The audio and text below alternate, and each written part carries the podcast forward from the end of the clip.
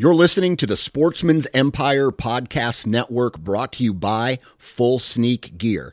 Check out their entire lineup at fullsneakgear.com. Also, be sure to check out our entire stable of podcasts at sportsmansempire.com.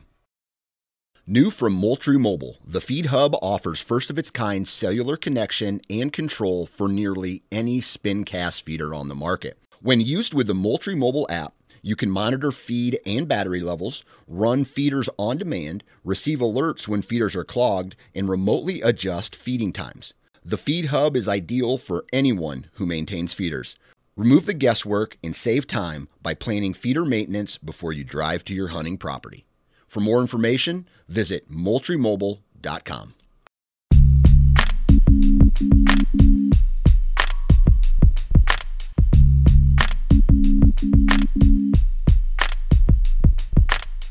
Welcome to the Nine Finger Chronicles podcast, brought to you by Exodus Trail Cameras, the #1 podcast for bow hunting product information and hunting stories from across the nation. And now, here's your nine-fingered host, Dan Johnson.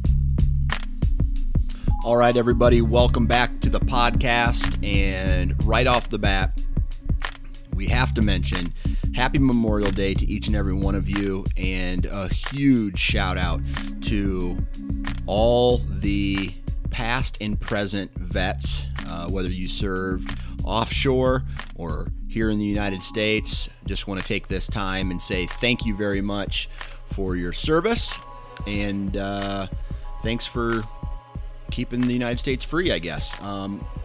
Now today, we have another kick-ass podcast with a guy who's not only very smart, he's just very passionate about archery and hunting. And today we're back with Dr. Mike. And today, this entire episode is about arrows, from the tip to, from the head to the knock and everything in between. We have a really good conversation about setting up your arrows for this upcoming season. I know I'm in the process of that right now. I have my bare shafts. I need to get them cut yet. I need to get my fletchings on, and I got my broadheads in the mail the other day from Wasp, and I think this year I'm going to be shooting the Boss 4-blade head. It's a small diameter, but it has 4 blades on it.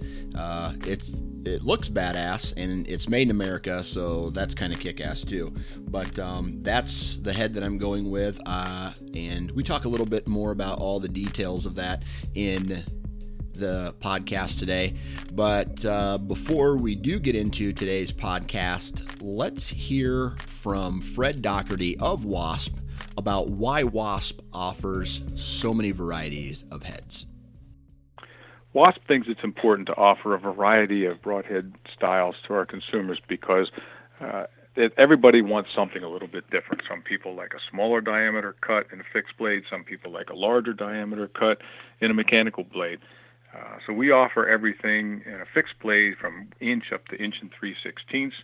Our mechanical heads, 1 1/4, 1 5/8, 1 3/4, and even 2 inch. So we like to feel that we can offer something for everybody, because every archer's different, every style of hunting is different, even the animals that you hunt are different. So with Wasp, you get many choices. All right, guys, if you want to find out more information about Wasp, simply go to wasparchery.com. And when you do decide on what heads that you're going to purchase from Wasp, use the discount code 9fingers. That's the number 9 followed by the word fingers with no spaces, and you will receive 20% off of your purchase. That's a really good discount, so take advantage of it. But now let's get into today's podcast with Dr. Mike. All right, everybody, on the phone now, back to talk gear again. We have one of the biggest gear nuts that I know, Dr. Mike DiNapoli. How you doing today, Mike? I'm doing great. How are you doing, Dan? I'm doing pretty good. So it's that time of year when everybody starts to really amp up and start talking about gear. They start making purchases, or at least doing the research to decide what they're going to purchase. What have you been doing since the last time that we talked as far as the gear side of things is going? Well, the first thing that I started doing is I wanted to make a new set of arrows. If you remember when we talked the last time, I mentioned that I was shooting some really lightweight arrows because I wanted to see what kind of speed I was getting. And I was shooting some of the Victory RIP, their XVs at that time, which is their high velocity shafts, and getting like 330 feet per second. And what I noticed is the trajectory is great, but I felt like I really didn't get the penetration that I wanted, either in the targets or with the deer I took last year. So this year, my goal was to bump up my weight, because those arrows actually weighed 305 grains, which is pretty light. This year, I wanted to bump up to just over 400 grains, so I built some new shafts that weigh about 425.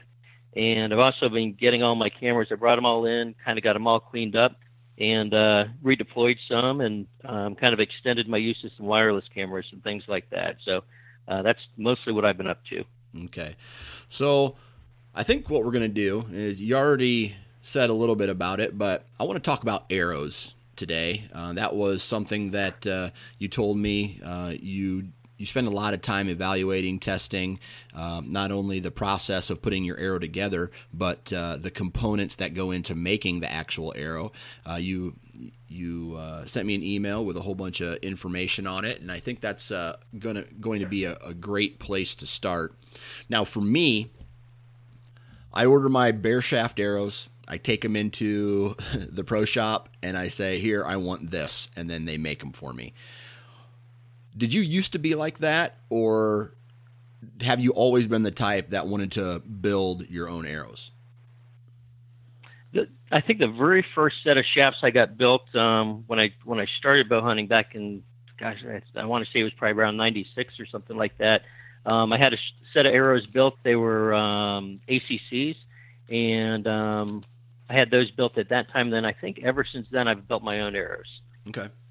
So why did you decide to stop having somebody else do it and pick up all that on your own? I guess for a couple reasons. I can tell you right now, it's kind of like hand loading for guns. You don't actually save any money because you always end up shooting more and doing more and kind of experimenting a little bit more. So I suppose if somebody really wanted to, you could save some money.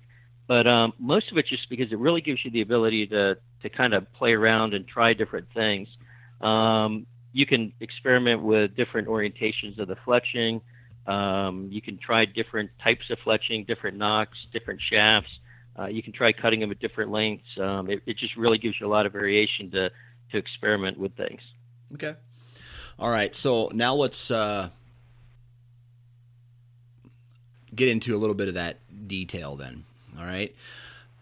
I want to talk about, how do you know how long you need to cut your arrows?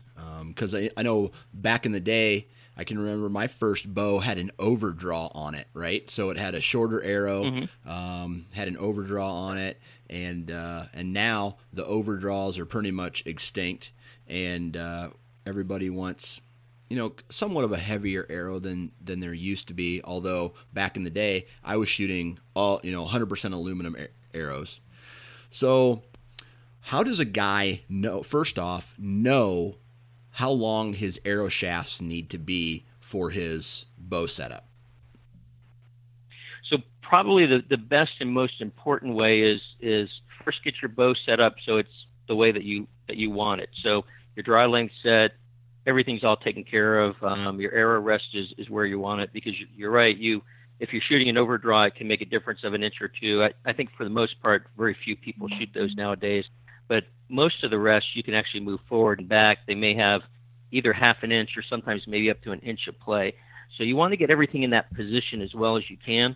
And to be safe and to put things in the best position, you want to draw your bow back and, make sure that you either have an arrow on it or have a release that does that can't fire, because you don't want to, dry fire your bow, but draw it back to where it needs to be. If you have a measuring arrow, which basically has a scale on it, Easton makes some of those, you draw it back and you can actually see where the measurements are. If not, you can draw back with an arrow and then go ahead and put a mark on your arrow and measure it later. But essentially, you want the broadhead to be in front of your hand on the grip. So you don't want any possibility that if that arrow falls off the rest, that if you release it, you're going to get a broadhead or a field point through your hand. I think that's probably one of the biggest issues to worry about. So most of the time, you draw it back, and you'll find that at your full draw length, your arrow will probably be an inch or two in front of the prongs or the type of rest that you use, and that'll generally put your broadhead just past the end of your where your hand would be on the grip. Okay.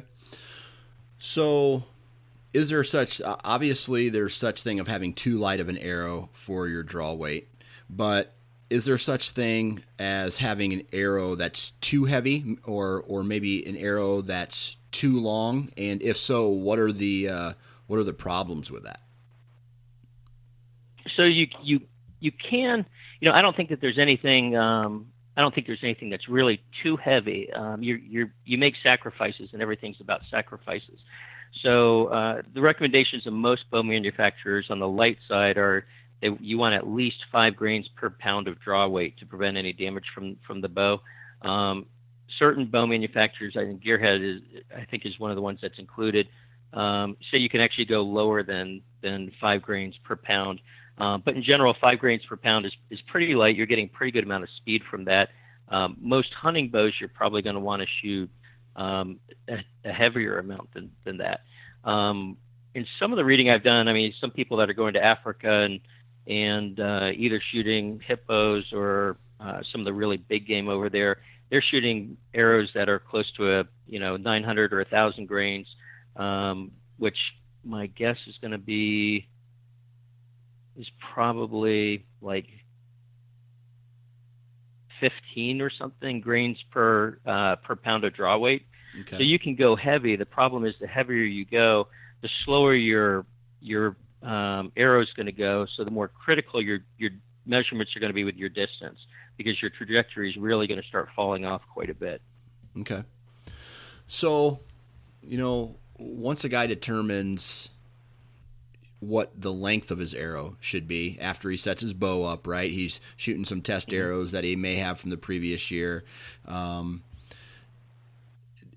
the length of the arrow determine, like, if I'm shooting a Full Metal Jacket and an Easton that has some aluminum on it, or I'm shooting a 100% aluminum arrow, or I'm shooting a 100% carbon arrow, does the length of my arrow matter depending on what my arrow is actually made out of? So I guess there's a lot of answers that kind of go into that. And yeah. I guess some of the most important ones are the length of the arrow definitely has to do with the stiffness or the spine of the arrow. So a couple of things that how everything fits together is the shorter your arrow, obviously the lighter your arrow can end up being. If it's, let's just, to make it easy, say 10 grains per inch, if you're shooting a 30-inch arrow versus a 28-inch arrow, you're going to save yourself 20 grains of arrow weight, basically all else being the same. And 20 grains probably will amount out to somewhere around 7 feet per second for an arrow, an average, probably 28-inch draw with a 70-pound draw weight. So, so the shorter the arrow length that you can shoot, you will lighten the weight of that arrow up. If you're trying to shoot a heavy arrow because you want good penetration, which I think a lot of us are moving towards, especially if you're shooting bigger game like elk or something, then that weight's probably not as big a difference. But where it does start affecting you is the longer the arrow shaft gets, the weaker the spine essentially becomes. So you can kind of imagine if you had a piece of PVC that was 10 feet long. Yep. If you put it on its ends and you put a 5 pound weight in the middle, that's going to flex pretty significantly. But if you shorten that down all the way, you just put a foot between the span on the PVC and put a 5 pound weight on it, you're essentially not going to really see it sag much at all. Right. And that's kind of the best way to look at it. If you look at kind of extreme situations, it kind of helps you understand how the smaller variations end up. So the length will have an effect on not only the overall weight of the arrow, but the spine that you're going to need in addition to that. Okay. So then, is there such thing as a perfect arrow length as far as accuracy is concerned? I mean, for your poundage, for your draw length, maybe you know, maybe you don't. Is there like a mathematical equation that says at this draw weight, at this length, your arrow should be this? If the arrow is this many grains per inch, it needs to be this length for optimal accuracy or optimal trajectory or whatever. Sure. I don't think that there's no clear equations, I guess, to tell you the length of the arrow. There are a lot of equations, and there's tables and things that you can get from the arrow manufacturers that will tell you what spine arrow you need based on the length of your arrow and your draw weight and all that type of information, your point weight and things like that. My understanding from everything that I've read and from talking to numerous people is, in general, you try to go with probably the shortest arrow length that you can shoot that fits on your bow and is safe, kind of like we talked about, so it's in front of your hand. Once you get that set, then you start looking at the spine, and the ways to go with that is each manufacturer either has a table that you can go by, or there's a couple of arrow programs. I tend to use one called Archer's Advantage, and what you do is you plug in the information that you have. So you can plug in a lot of basically information that you can look up, such as point weight. It gives you different arrow shafts, and you can tell it what the arrow shaft is, how long the arrow shaft is, which knock you're using, which fletching you're using, and it basically calculates out an approximate weight of the arrow, and it can guide you as far as what kind of spine to use. And I find that works really, really accurately.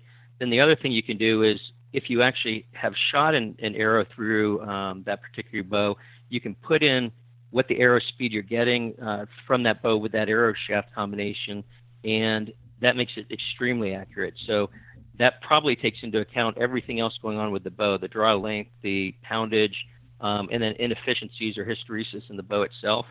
So once you finally put that exact number of the velocity that you're getting, if you have a chronograph at home or go to a shop, then it really predicts very well exactly what shaft that you need, and I found it to be extremely accurate.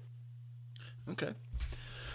So for a whitetail hunter, and this may go into, this is going to help us transition into what I want to talk about next. And that's, the weight of the arrow, right? Is there a minimum or a maximum that, or a range that all hunters or all whitetail hunters should have their arrow weigh to, I guess, have an accurate, or a lethal killing arrow? So my understanding, the way that that's done, if you're talking about strictly legal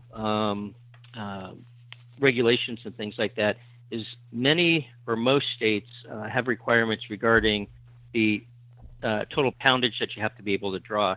In Maryland, I'm almost positive that that's 35 pounds of draw weight. And as long as you're drawing that, then there's no other specifications as far as the arrow weight or anything else along with that. There may be, I want to say in some of the African countries, they may have specifications as far as particular arrow weights that are required for certain animals or maybe overall. And that I'm a little less sure of. I've never looked into doing any of that. Some of the other requirements from different states have to do with axle to axle length on the bow. I'm sure different states probably have different draw weights that they're required. I'm not aware offhand of any states in the United States that actually have a specification on the weight of the arrow, but there might be. That'd be something somebody would have to check. In general, my thoughts are, though, that probably most whitetail hunters are going to be shooting an arrow between 5 and probably 10 grains per pound of draw weight, and probably the majority of those are going to be more in the 6 to 7 grains of arrow weight per pound of draw weight is going to be probably where most people are, and that'll put people somewhere around 400 grains to maybe 500 in that range, which is probably a pretty good combination to give you good momentum, which we kind of touched on a little bit in one of the previous episodes, and also give you good trajectory, because really that's what it all comes down to. If you're trying to shoot a 900 grain arrow, you're going to probably get great penetration, but your range is really going to be limited to 20, maybe 25 yards or something like that. And if you go too short, like what I tried to do last season, to be honest with you, I almost couldn't even set the gaps on my pins close enough to get the distance between them. My pins wouldn't get close enough together. But again, you're going to sacrifice your momentum at that range, and your arrows are going to tend to be pushed around by the wind a little bit more also if you start shooting too light an arrow. Gotcha. So I was kind of, while you were talking, I was doing a little bit of the math. I'm shooting these Zeller arrows this year, and they're 11.5 grains per inch, right? And I just want to make sure I'm doing this right. And let's say my arrow length, just a guess this year, is going to be 31 inches, right? So I take, I take 11.5 times 31, and that gives me, just in the arrow alone, I get 356. 0.5, all right, 356.5, and then I add 100 grain broadhead to it, so now I'm at 456, right? Okay. Yep. 0.5. Now, that number divided by how long your arrow is that's the, like the 6 point, or divided by your poundage. That's the there's the a range. Couple. Of, there's a. It's close, but there's a couple other things that you do have to look at. So you did the measurements of the shaft, like you said, you got 356.5. You're going to shoot 100 grain broadhead with that, but you also have to have the insert or the outsert in the end, which is basically the metal piece that the broadhead will screw into. In general, those weigh anywhere from 20 to 100 grains. Most of them, if they're aluminum, are probably going to be around 20 to 30 grains. I'm shooting stainless this year. It's 60 grains. And some of the other ones for like the VAPs and the really small diameter ones are closer to 90 grains if you're shooting some of the stainless steel ones. So in general, I'd probably just to make it easy, since you don't have the numbers, you got your 356 in your shaft, you're going to have 100 in your broadhead. You're probably going to have, let's just say, 50 in your insert for that, and then you're going to have a knock on that. Your knocks, mine currently weigh 7 grains, so they're probably going to be from 7 to 10 grains. So we could just list 8, and your fletchings on that. My current fletchings are 9 grains per fletching, and mine are the Max Stealth. Veins. I don't know if you know what yours are, but just to keep the numbers easy, if we did 3 fletching at 10, you're going to come up with another 30 grains. So let's see. So I'm looking at about 540. That's just a guess, right? 540 grains. I think so. Let's see. Yeah, 544. Okay, that's what I came up with. So yep, 544 divided by if my bow is set at 72 right now. Okay. So that would be the average, that 6 point so or whatever. Okay. It's 7.6 grains per pound is what you're shooting. Okay, 7.6, and that's is that you said that falls in that average. Yes. Okay. All right. So we got this. Now we got the weight figured out. I want to talk, you mentioned something about an insert and an outsert. Now, this year, I am actually going to be using an outsert. They come with the arrows that I ordered. I'll have to glue those on with some kind of epoxy. I don't know the instructions. They're over there by my arrows. But I've never shot an outsert before. Is there any, what are the benefits of a, or I should say difference between an outsert and an insert? I know the insert goes in the arrow, the outsert sets outside of the arrow, but is there any advantages or disadvantages of each? For the most part, I would say probably not a whole lot of advantage or disadvantage. It has to do more with the shaft size. If you kind of look around enough and look at some of the internet sites, you know, some people may kind of propose that one has advantages over the other. But the bottom line is you just need to have the shaft and the inserts exactly parallel to each other, and the ends of the shafts have to be perpendicular. So all your cuts are basically exactly at 90 degrees or sanded to 90 degrees, and everything mates together well. And what you need to do is basically have everything set up so when you put your arrow on a shaft spinner, once it's all put together, there's no wobble. You know, obviously any wobble that's in there, you're going to lose a little bit of accuracy to that. But a lot of the new outserts are actually they seem to be pretty strong. I personally, because I've shot the VAPs with outserts, because any of the very short or any of the very small diameter shafts, the 166 size shafts, in general, they need to have outserts. I have broken some of the shafts right behind the outsert when I was shooting 3D, and I kind of grazed a target, and it hit the ground and hit a rock, and it snapped right behind that. But, I mean, I think that was a pretty significant strike. You know, I think if you're in a hunting situation, I don't think you're going to see a whole lot of difference one way or another. I've never broken a shaft with the inserts that I've been shooting. But, you know, technology keeps changing quite a bit either way, and I think they're all getting quite a bit stronger and more reliable. Okay. Now, obviously, we've picked the insert or the outsert. Now let's talk about broadheads a little bit, because, you know, right now the industry standard is 100 or basically 125 grain broadhead. You can go higher than 125 in certain ones. I think like your big fixed blades can go into the 150s, I think. But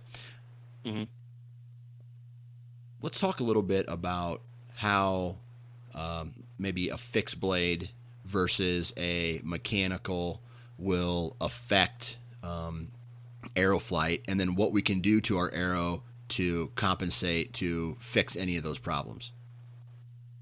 Okay. So go for it. So I guess one thing that there seems to be a move towards, we were already talking about, I think most hunters are moving more towards heavier shafts and heavier arrows overall. Yep. We're talking, basically when most people are talking about that, they're talking the overall arrow weight, not necessarily the shaft weight. So there are a couple of differences that you could do, and the basic way that you can come up with your heavier arrow weight is you can either distribute that weight completely across the whole length of the shaft, so your shaft would weigh more per inch in grains, or you can have an extremely light shaft and have a heavier head. So, you know, for instance, let's just say you're trying to shoot a 400 grain arrow, you can get a heavier shaft that weighs maybe, let's say 12 grains per inch or something.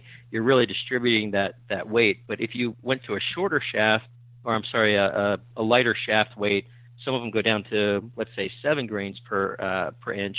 Let's say if you're shooting 12, so that's 5. So basically there's a 5 grain per inch difference. And if you're talking about, let's just say 30, it's about 150 grains difference in the overall weight of the shaft, just given the shaft alone. So you can take that extra 150 grains if you wanted to, and actually use a heavier insert and a heavier head if you wanted to do so. And what that does is that increases the FOC, or the front of center measurements. And there's a lot of different thoughts on that. Part of the thoughts, and one that I think makes the most sense as far as for hunting, is I tend to think you'll get better penetration with that, because you can kind of imagine that if you shot an arrow at something and you hit it, if all the weight was up front, that weight's going to tend to try to push through. But let's say all that weight was towards the back of the arrow. When the arrow goes ahead and strikes the target, the back of the arrow would tend to try to whip around, and if that whipped around a little bit, that's going to have an effect on your penetration. So one thing that I've heard that makes a lot of sense is if you put the weight up front, you're going to get better penetration. There's also a lot of talk that says that if you have the front of center as high as you can up front, it'll essentially help the arrow to fly better, because the the weight's going to kind of pull it forward through the air, and the fletching is going to kind of bounce things out in the back just to give it a little bit of drag and direction. And the theory that goes along with that is that they basically work kind of like darts that you'd be playing at a wall. You look at some of the competition darts and things, and they tend to be very heavy up front, and they have a very small and kind of light back end on them, and they fly very well that way. So that's one thing you can do as far as adjusting the shaft and kind of moving your weight around. Is there one sight that I sure? Is there a bell curve to that? Like if your FOC is too high, it will cause problems, or is it one of those things where the higher the FOC, the straighter your arrow flies?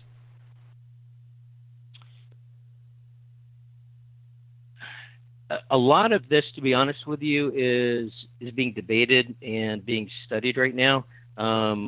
There's probably a few engineers who specialize in archery that are writing equations and doing a lot of work with this. One of them is a guy named James Park in Australia. Yeah. But a lot of other people are just kind of stuck doing the experiments, kind of like what I'm doing with some of this. Yeah. And one thing I have heard that makes sense to me, and I think I've noticed in flight, is if your FOC gets too heavy, your arrow tends to start nosediving towards the end of the shot. So in other words, you can kind of imagine if your FOC was basically bounced out completely in the center of the arrow, as it flew through the air, it would basically kind of sail more level, whereas if it was very heavy in the front, you could kind of picture your front end beginning to slowly drag the arrow down. Right. That would be an extreme example, but I have heard that if you're shooting very long distance, like 90 meters in the Olympics or something like that, if you get too high in FOC, you may have more of a drop in your trajectory. But I think that that's overcome by the fact that generally your arrow tends to be more stable, and you tend to get more better flight and probably better wind resistance because the arrow is able to stay on course a little bit better. Okay. So when you build your arrows, do you add any type of extra insert or extra weight up front aside from your insert and your broadhead? I don't add any extra weight. You know, my part of my thought with that is that I just want things as simple as possible. I think if you start adding, extra either screw-on material to the insert or outsert itself, or extra washers, I mean, every single thing you do has to be perfectly either parallel or perpendicular, depending on which way you're looking at it, to the shaft. And each component has to be weighed one versus another so your shafts don't vary. Right. So for me, the simpler the better as far as doing that. So what I do is I get the heaviest insert that I can, and I do it that way. And, okay. In this case, I got 60 grain stainless inserts, and my front of center right now is running at 15. And how do you measure front of center again? So the Archer's Advantage program that we mentioned will actually do it for you. The other way is I would have to actually pull that up. It's easy to find on the internet, to be honest with you, but it has to do with the total length of the arrow. So you measure the total length of the arrow. You look at the middle part of the arrow, and you look at where the balance point of the arrow is. And the front of center has to do with how far forward the actual physical weight balance point is on the arrow versus where that middle point of the arrow would be just on lengthwise. And there's a lot of programs that'll actually calculate all that right on the web for you.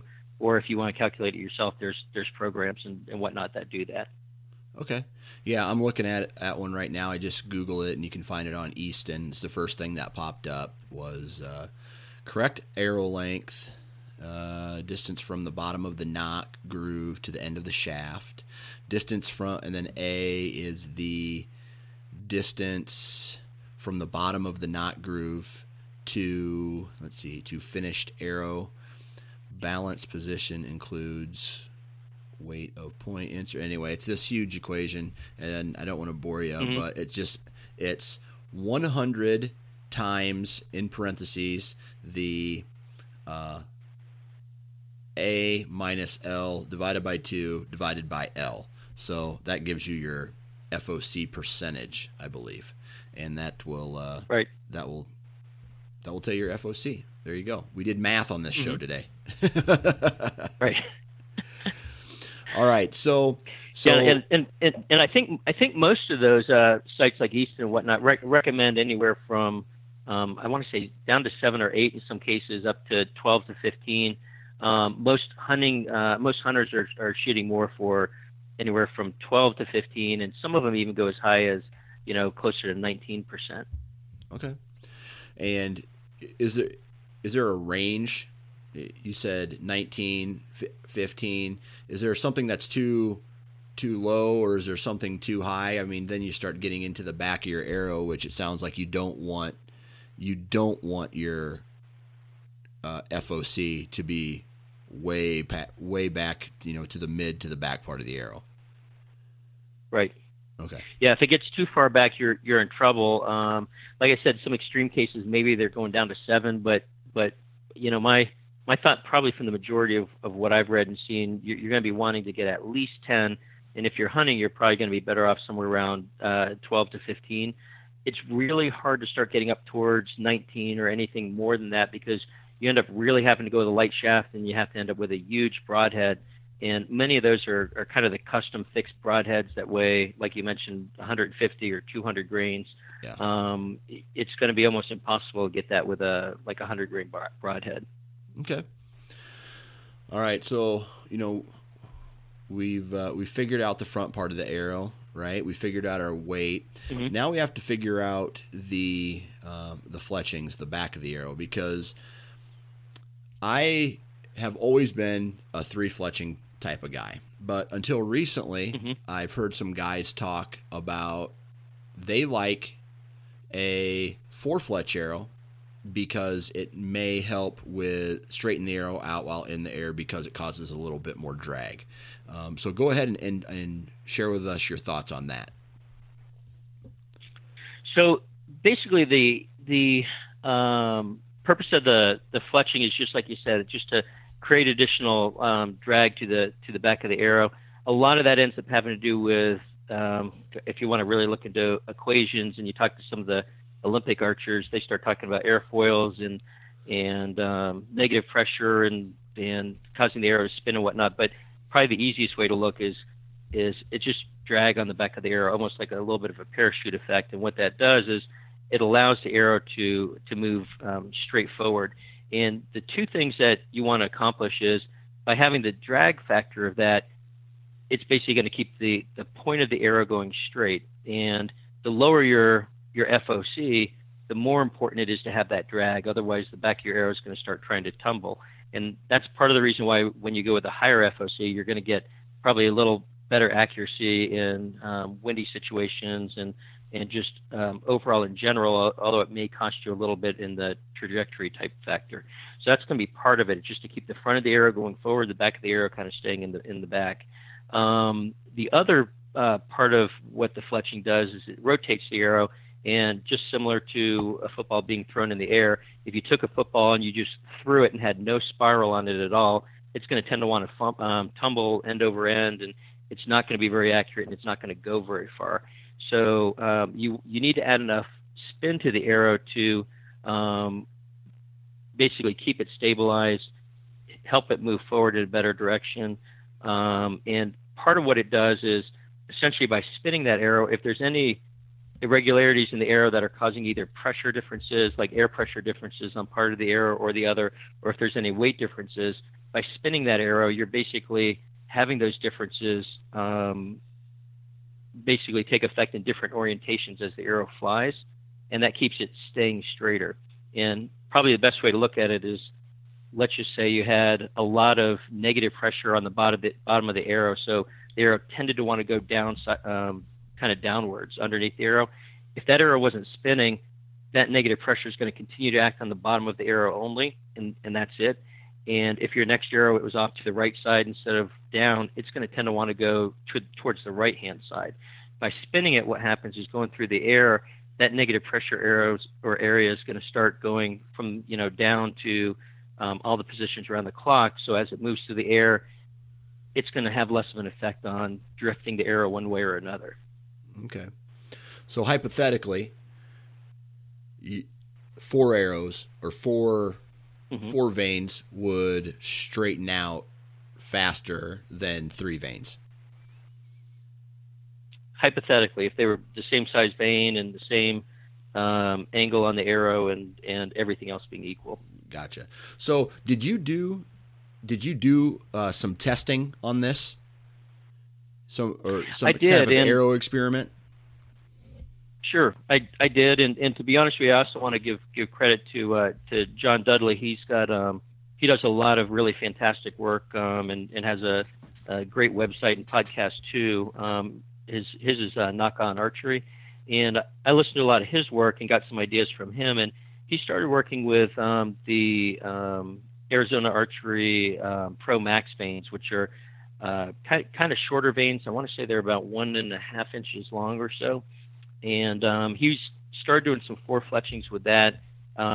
He was getting some good results, and I basically tried the same things he did. I did some 4 fletches with those, and then I did some 3 fletches with some Max Stealth veins, which are 2.7 inches in length.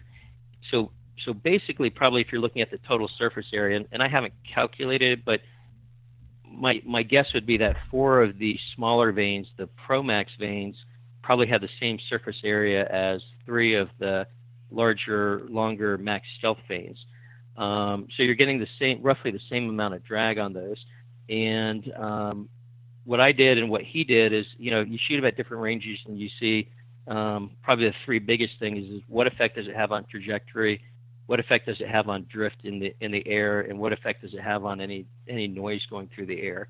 And what I found is the 4 fletch veins, and I fletched them at a 2-degree angle on the right-hand angle on the shafts, had a little bit better trajectory by several inches, and I think he found roughly the same thing, and probably had a little less drift going through the air, and that just has to do with the side profile of those veins is smaller. It's 1.5 inches compared to the 2.7 inches on the longer veins. Like I said, the trajectory at...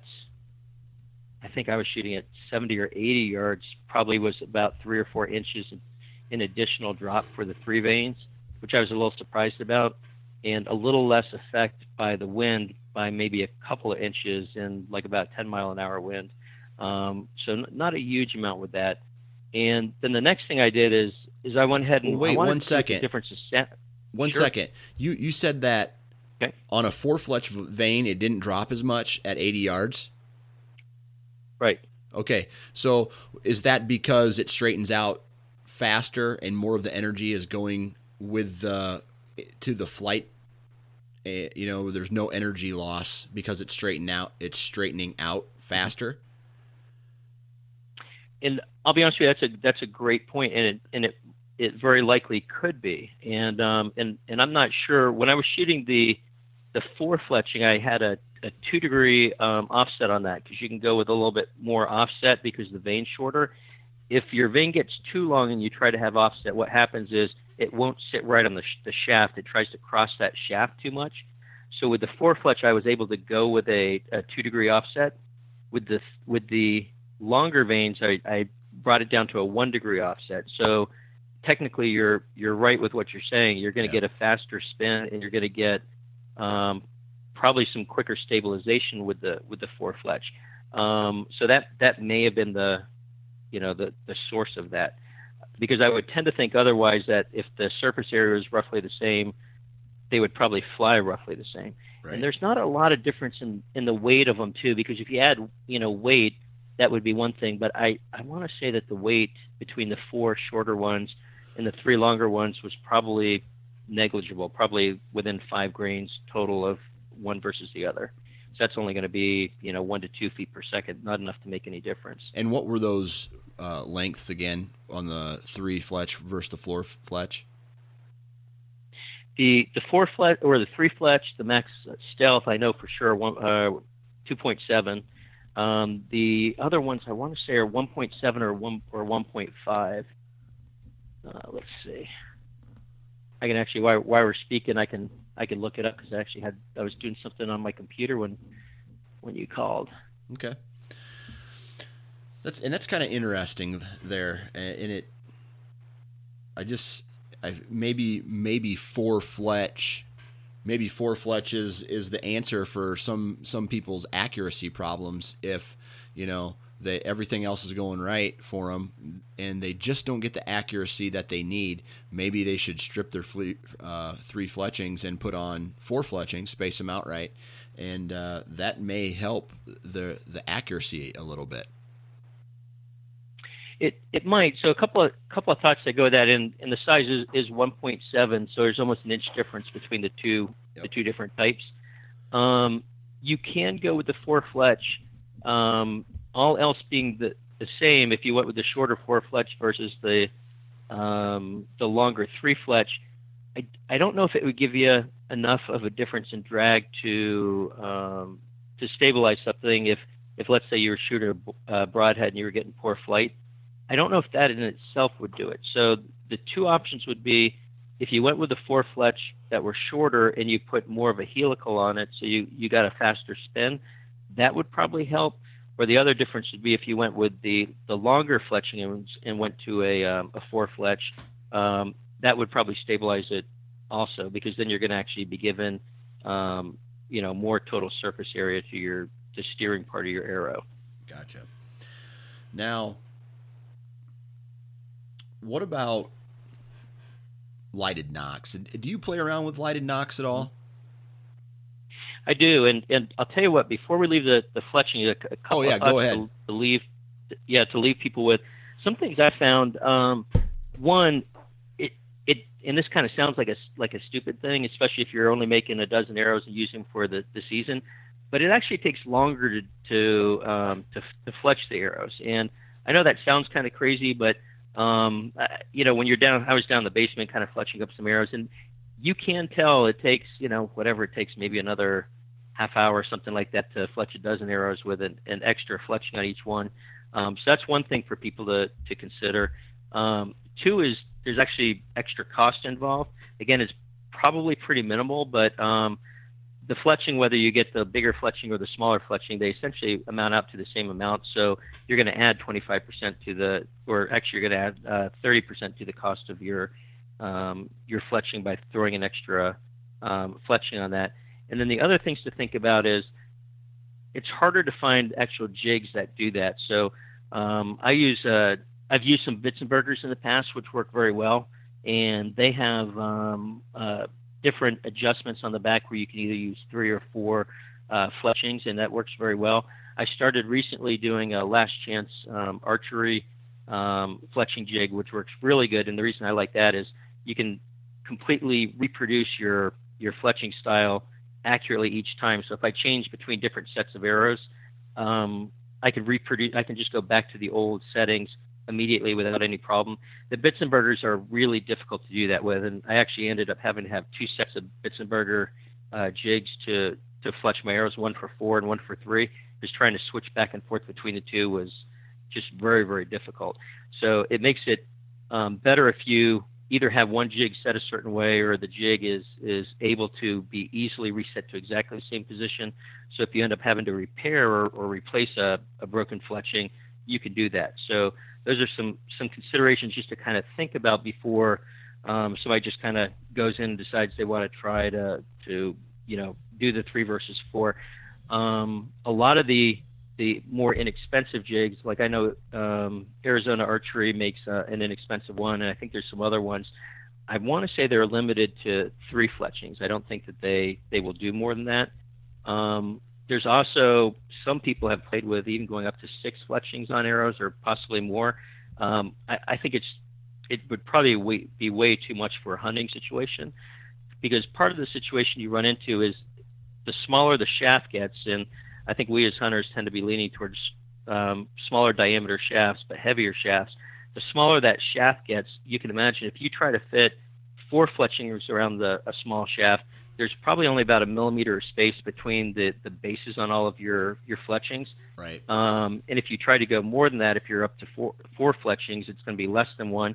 And at six fletchings, I can only imagine they're probably going to be essentially touching each other. Right. So those are all kind of considerations that go into the different I get some problems and some issues with the different fletching types. Now, should your fletching, the number of fletchings or the the type or kind of fletching be determined by what you're shooting, whether that's a mechanical or a fixed blade. So what I mean by that is, if I'm shooting this year, I'm probably going to be shooting a smaller diameter, 4-blade fixed blade broadhead. Should I go with a 4-blade and or a 4-fletch? And if so, how would I align that? And I know exactly what you're talking about. I have heard that that's helpful, because essentially what you would want to do is you want to have the blades of your broadhead aligned with the fletching on the back of your arrow, because essentially it makes a more streamlined slipstream running down the side of the arrow as far as the airflow. And if you couldn't get it exactly like that, then my next guess would be you'd probably want the blades of the broadhead to be exactly in between the fletchings. Some of the reports that I've read say it may not make any difference. Other people say that it does make a difference. My personal thought is probably that would be, if anything, it would be beneficial to try to do it that way. I don't know if it makes enough difference to make it anything significant, but I would probably try to line it up. And essentially what you'd have to do is when you screwed it, so you've got two ways to do it. Either screw your broadhead on first and you fletch, aligning that with where your broadhead is, or if you fletch first, then when you go ahead and you put your broadhead on, you may have to actually sand, like as you kind of spin the end of the arrow, basically sand off a little bit of the outsert or the insert, just to allow the broadhead itself to twist a little farther in the socket until it gets aligned up with the broadheads. Or you could just try switching different broadheads to get as close as you can. So to be honest with you, I don't shoot fixed blade broadheads, so I don't really run into those type of situations that well. I've found most of the broadheads I shoot, the mechanicals, give me pretty good accuracy all the way out to about 50 yards. Gotcha. So anything else on arrow setup that you'd like to dive into, whether, just I guess from the building standpoint? I guess a couple of things we kind of throw in there a little bit. One thing, and I kind of alluded to it before, but it's really important. When I build my shafts, what I do, or when I build my whole arrow, is I try to make everything absolutely as symmetrical as I can, and then kind of like we talked about, I try to use the fewest pieces as I can. So I don't want to use a lot of extra weights or bushings or anything that has to be screwed in, because every one of those things you've got to make sure it's aligned well, and you have to make sure it balances well. So in general, what I do is I take the shafts. I actually measure them all ahead of time at full length. So I actually test the spline. I got a spline tester, and I measure the weight. And after I measure the weight of each shaft, I actually number the shafts with the weight on them and put them in order from lightest going up to heaviest. And then I do the exact same thing with all the components. I measure them from lightest to the heaviest. And as I build the arrow, I often take the shafts, lightest to heaviest, and I take the components like the inserts and the nocks, and I put those on from heaviest to the lightest, so you're kind of balancing them out. And I found by doing that, if you buy good quality components, I can get probably less than a grain difference between my heaviest and my lightest arrow, and that's, I mean, going to give you great arrow flight. If you're within probably 3 grains, your arrow flight's going to be probably relatively unaffected by velocity, because at 3 grains you might lose a foot per second. If you had really cheap components and the differences were significant between your arrow shafts, you could run into some problems. But I think by paying close attention to the pieces and the weights and pairing those things together, you can really make some fantastic arrow shafts that are very close in weight. The other thing is, each step that I do, I make sure everything is very concentric to the previous one. So when I cut the shafts, what I do is I take sorry about that, my alarm went off on my phone. I take one of the silver Sharpie markers, and I basically roll it over the end of the pen, so right on the very flat end of the edge of the pipe. And then I take the end of the arrow shaft, and I've got basically an arrow shaft squaring device, and I spin it on that until all the silver disappears. So that just tells me that the end of the shaft is completely parallel or completely perpendicular to the shaft at that point. And I do that at every step along the way. As I glue the inserts in, I make sure that they're parallel with the shaft. I test the nocks to make sure they're parallel with the shaft. This year, I've actually even gone ahead and worked with the spine by rotating the arrows and things like that to make sure that the spine is in the best position possible. And I found some interesting things with that too, that the static spine, when you're basically shooting it or when you're measuring on an arrow spine device, will give you one set of numbers. But what I found is when you actually shoot a bare shaft arrow at about 7 yards, 5 to 7 yards, sometimes you'll actually see where the spine's a little bit off because you'll see the tear in slightly different directions. So this year what I did is I actually made sure that all those tears were in the same direction, and I'm kind of testing now to see what effect that has on accuracy, see if it really has any effect at all. Right. Now, this is where I say you're crazy, right? Well, you're crazy because you measure your washer, you weigh your washers and you all that, all of your inserts. What is the difference between, I guess, when a broadhead says they're 100 grains and right. They come from the factory, what's some of the differences? What are, if it's 100 grains, I assume it's going to be 100 grains. What's the difference? What's the biggest difference that you found ever between broadheads? Gotcha. So, I kind of actually have one of my barrel building sheets in front of me, so I can tell you what some of that stuff is. And what I did, and this is going to sound kind of crazy, but because of all my research background, I can't stand having things that are not repeatable and not accurate. Right. So I actually went out and bought a scientific scale. So when I measure things, it's absolutely repeatable to like 100th of a grain. Right. And I've been able to weigh things over and over to know that there's essentially I'm getting the same numbers. But the shafts on the new set of arrows at full length were they varied from 268.9 grains all the way up to 269.9 grains. So there's basically one grain difference between the shafts themselves. And when I did the knock weight, they went from 6.82 to 6.86. So essentially nothing for all practical purposes. Yeah. And the inserts that I used this time, I bought the Victory stainless steel inserts.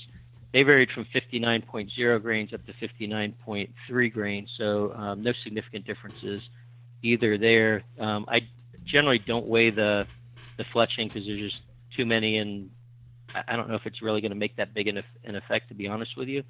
And then when I finally finished, so some things that you have to keep in mind is as you build the arrows and you use the inserts, there's going to be more or less glue in each one, so you're going to get some differences with that too. But my lightest arrow weighed, looks like 295.3, and my heaviest arrow weighed 296.0. So essentially 0.7 grains difference between the two on this set of shafts. Right. Okay. And for me, that seems pretty accurate. Yeah. Okay. Yeah, but if you look, so the thing is, these are I'm buying kind of the best components I can buy to build these. If you just went to Kmart, Walmart, something like that, and you're buying just more generic ones where they're just being kind of put together very quickly, you probably could get as much as 5 or 10 grains difference between the arrows. And if you were buying just kind of cheaper components, I'm sure you could get some variation in that also. So by making them myself and kind of tailoring one shaft with particular nocks and ends, and by really making sure I buy good components and maybe culling a few if they're kind of way out of bounds, you can really make some big differences. And that's part of the reason I do it. Now, does it have a huge difference on accuracy? Probably somebody shooting the Olympics, it would make a really big difference.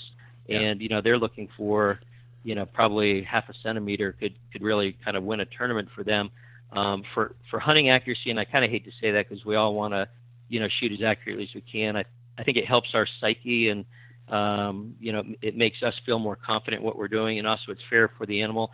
But for hunting accuracy, a lot of the steps that are involved may not make huge differences. And, right. This last set of arrows I did, I even did things such as pushing a cotton patch through the shafts when they came from the factory to make sure there was no dust inside. And I was surprised you can actually get, you know, and this was all, to be honest with you, I did all this so I could kind of report it back to you and you know, your listeners and things. Yeah. Because I wanted to see what difference it made. And some of it made like a half a grain difference just in the dust that came out of the shafts. So when I put together my report to give to you, it's going to have all that information as far as, you know, what differences did some of this make in the weights of the shaft, and did it really make an effect at all on the accuracy? And that's the thing that's interesting. There's some big steps that I think are really important to accuracy, and there's other things that, you know, really, unless you're just kind of crazy and have extra time like me, or unless you're shooting the Olympics or something like that, it probably isn't that important. Right. So just high level, go ahead and list those things that are the most important. Let's see. So the cleaning the inside of the shaft, like I said, I found it didn't really do a whole lot. I think it is important to weigh the shafts ahead of time and to try to put them in order. If you buy good quality shafts, like I said, there really probably wasn't more than a grain difference between them. If you buy less expensive shafts, there can be a difference. So I ordered those. I put a number on those. I cut them very carefully to make sure that the weight is right. And I think it's critically important to make sure that your ends are perpendicular to the direction of the shaft. So I do think it's important to use that silver Sharpie to basically mark the end of the shaft. And then when you square the ends of the shaft, to make sure that all of that evens back out, because I think concentricity is probably one of the most important things. Everything's got to spin as accurately as possible. So I think that's critically important for squaring the ends of the shafts. Some things that are very important, I think, to the quality of the arrow, but may not necessarily mean as much to the accuracy, is you have to really make sure you get a very good bond between your inserts and the shaft itself. So I don't know if everybody does it, but I used to build custom fishing rods when I was growing up. So when I want something to stick, what I do is I kind of score the inside of the shaft, and I use some like 220 grit sandpaper, and I spin that inside of the shaft to make sure it kind of scores the inside. And then I score the either the inside of the or the outside of the insert or the inside of the outsert, depending on which one you're doing, to make sure that when you glue that together, it glues very well, because right. The last thing you want to do is shoot your arrow into a target and lose your tip and everything. It's a disaster. And then from there, I think probably the next most important thing is really making sure that your fletching is accurately placed, that's spaced evenly around the shaft, that the angles are all correct. So there's a couple of different types of machines that you can use for fletching. And just generically, you can either have a machine that puts a single fletch on at each time, and then you kind of twist the shaft around to the next notch, put one more fletching on, twitch to the next one, put the next one on. Those take a little longer, but in general, your fletchings are going to be all, you know, parallel to each other. They're all going to be correctly mounted to the shaft. Some of the other ones that, you know, are used at shops, you can do kind of 6 arrows at the same time. The problem with doing that is they're all going to vary a little bit. So I tend to stick away from those. So I think by doing the fletching individually, it's going to make a pretty big difference. And from there, I don't know if really aligning the shaft is making a huge difference, to be honest with you. This is the first year I've kind of played around with it, and it was kind of neat because you can really see a difference in the spine orientation when you shoot bare shafts through paper at like 5 yards. Yeah. So I thought that was kind of cool to see, but whether it really is going to mount out to anything, you know, once you got the fletching on, you're shooting at distance, my thought is probably not a whole lot, because I've been able to shoot really, really good groups in the past without ever having done that. So. All right. So share with us what your full arrow setup is this year, or do you even know what that is yet? Nope, I am all set this year. Okay. So I have, I bought the new shafts. In fact, they were almost impossible to get when I got them. But RIP TKO, so Victory arrows, they're RIP TKOs, and I got the Elite shaft. So it's you know, within 1,000th of an inch run out, and the full length shaft I want to say is 31.5 inches maybe, and my I basically cut the shafts themselves to 26 inches, and that made it 26 and 3/8 of an inch measured from the bottom of the nock to the front of the insert. And when you make the measurements, it always goes from the bottom of the nock, which is important, and a lot of people don't realize that you actually have to put that little extra length in there. The nocks themselves were Blazer A nocks, and the inserts were actually they came from Victory Arrow, and those are their stainless steel inserts at 60 grains. There's an option there are some other companies that make them. Top Hat makes some fantastic and very good quality, and even in inserts and outserts also. That was an option for this. I got these because I could get them both at the same time, and I knew they were going to fit. Right. And my fletchings are the Max, so the Arizona Archery Max Stealth vanes. And right now I have got some of my shafts built with 3 fletchings on them, and I'm still trying to make up my mind between the 3 and the 4. So my VAPs from last year had the 4 fletching, and they weigh nearly the same amount. They were 405 grains, and these are 425, the ones I made this year. So I'm going to kind of play with them a little bit more and see what I do before I fletch up the remaining shafts that I have. All right. Now, this is where your gear nut, you go to Super Saiyan level on this. Tell everybody what you told me before we started recording about building your own, what was it, like a sound pressure level tester? Oh, so this year, so one thing that I've heard a lot about, so if you either listen to some different podcasts or read some stories, there's some thought that maybe the sound of the bow itself isn't necessarily what spooks deer, for a couple of reasons. One, how much can you hear it at any distance? And then the second thing is, often if there's a deer in the field and you make a single noise, that single noise, they will look up, but they don't generally run to that because they don't know what it is. They're trying to locate it. But if you make 2 noises from the same direction, then the deer is going to bolt if it doesn't sound normal. So there's some thought that maybe the bow doesn't really, you want it quiet, but that may not be the end all as far as for spooking deer. And in listening to some different people speaking on the matter, what they said is that if you really pay close attention, especially on a longer shot, and you shoot at a deer, you'll see the deer actually look up towards the direction of the arrow, and they think that they're actually hearing the vanes or the arrow coming through the air towards the animal. So in other words, the deer will kind of track that and won't be looking back at where the actual bow went off. So I was curious to see if there was any difference between 3 fletchings with the longer fletchings versus the 4 fletchings. So it's pretty difficult to do, to be honest with you, is to get that exact sound difference. So what I did is in my basement, I could shoot 20 yards. So at 10 yards on one side of the basement, I put my standard target. But you can imagine an arrow hitting a target is going to make a fair amount of noise. And I'm standing 10 yards on the other side of basically where this door opening is. And we all know that the bows themselves, when they shoot, they make a fair amount of noise. Yeah. So I was trying to figure out how in the world am I going to measure just the sound of the vanes going through the air. And what I came up with, and I don't know how accurate it is, but I did manage to get some differences, is we had a water heater delivered last week, and I took the box, it's 6 feet tall and 2 feet by 2 feet square. And I basically, it's heavy duty cardboard. I took that, I cut a 6 by 10 inch hole in each side of the box itself.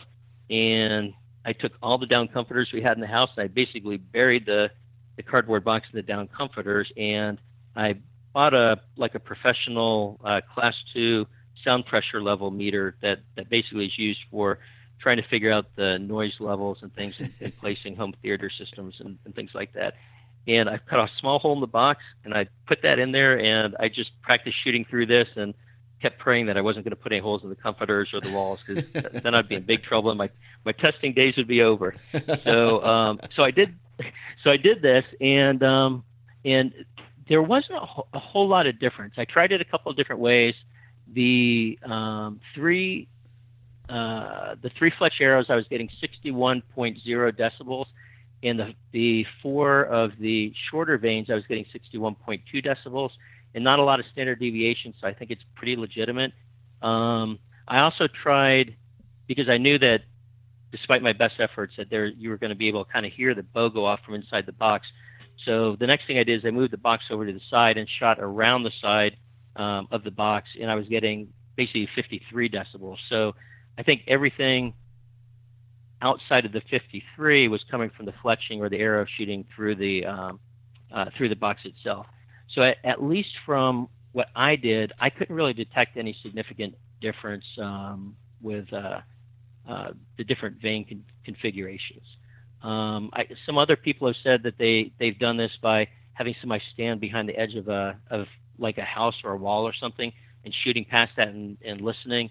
And I've heard various things. Some I think one thing I listened to, they said that the four fletch they thought seemed to subjectively make a little more noise, but it's very hard. And I wanted to try to do something that we could objectively measure. So I kind of went out on a limb with this one for you guys, and hopefully the information is at least helpful. And you know, as I play with it a little bit more, if I get any additional information, I'll let you guys know. But now I can measure bows, I can measure arrows, I can basically check all that stuff out. Right.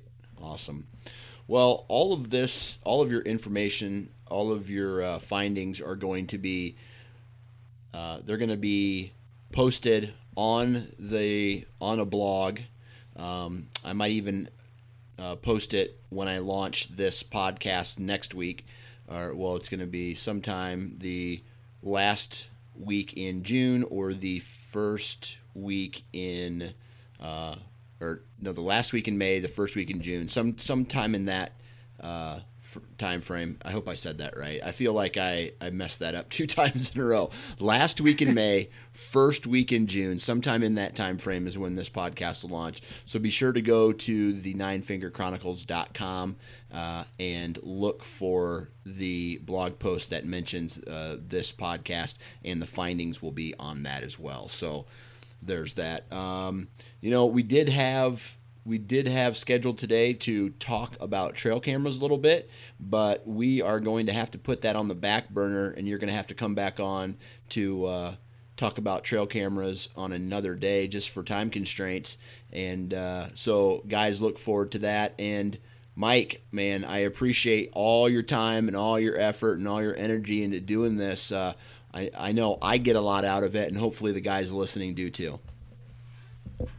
That sounds great. And like you mentioned, I'm going to put together a report for this with some pictures and the exact instructions and kind of, you know, what seems like it worked and what didn't, what differences I got. And hopefully that'll answer a lot of questions for people. And they could just kind of look through it, and instead of going through all the work that I did, because I kind of enjoy it. I think most people just want to get to the bottom line.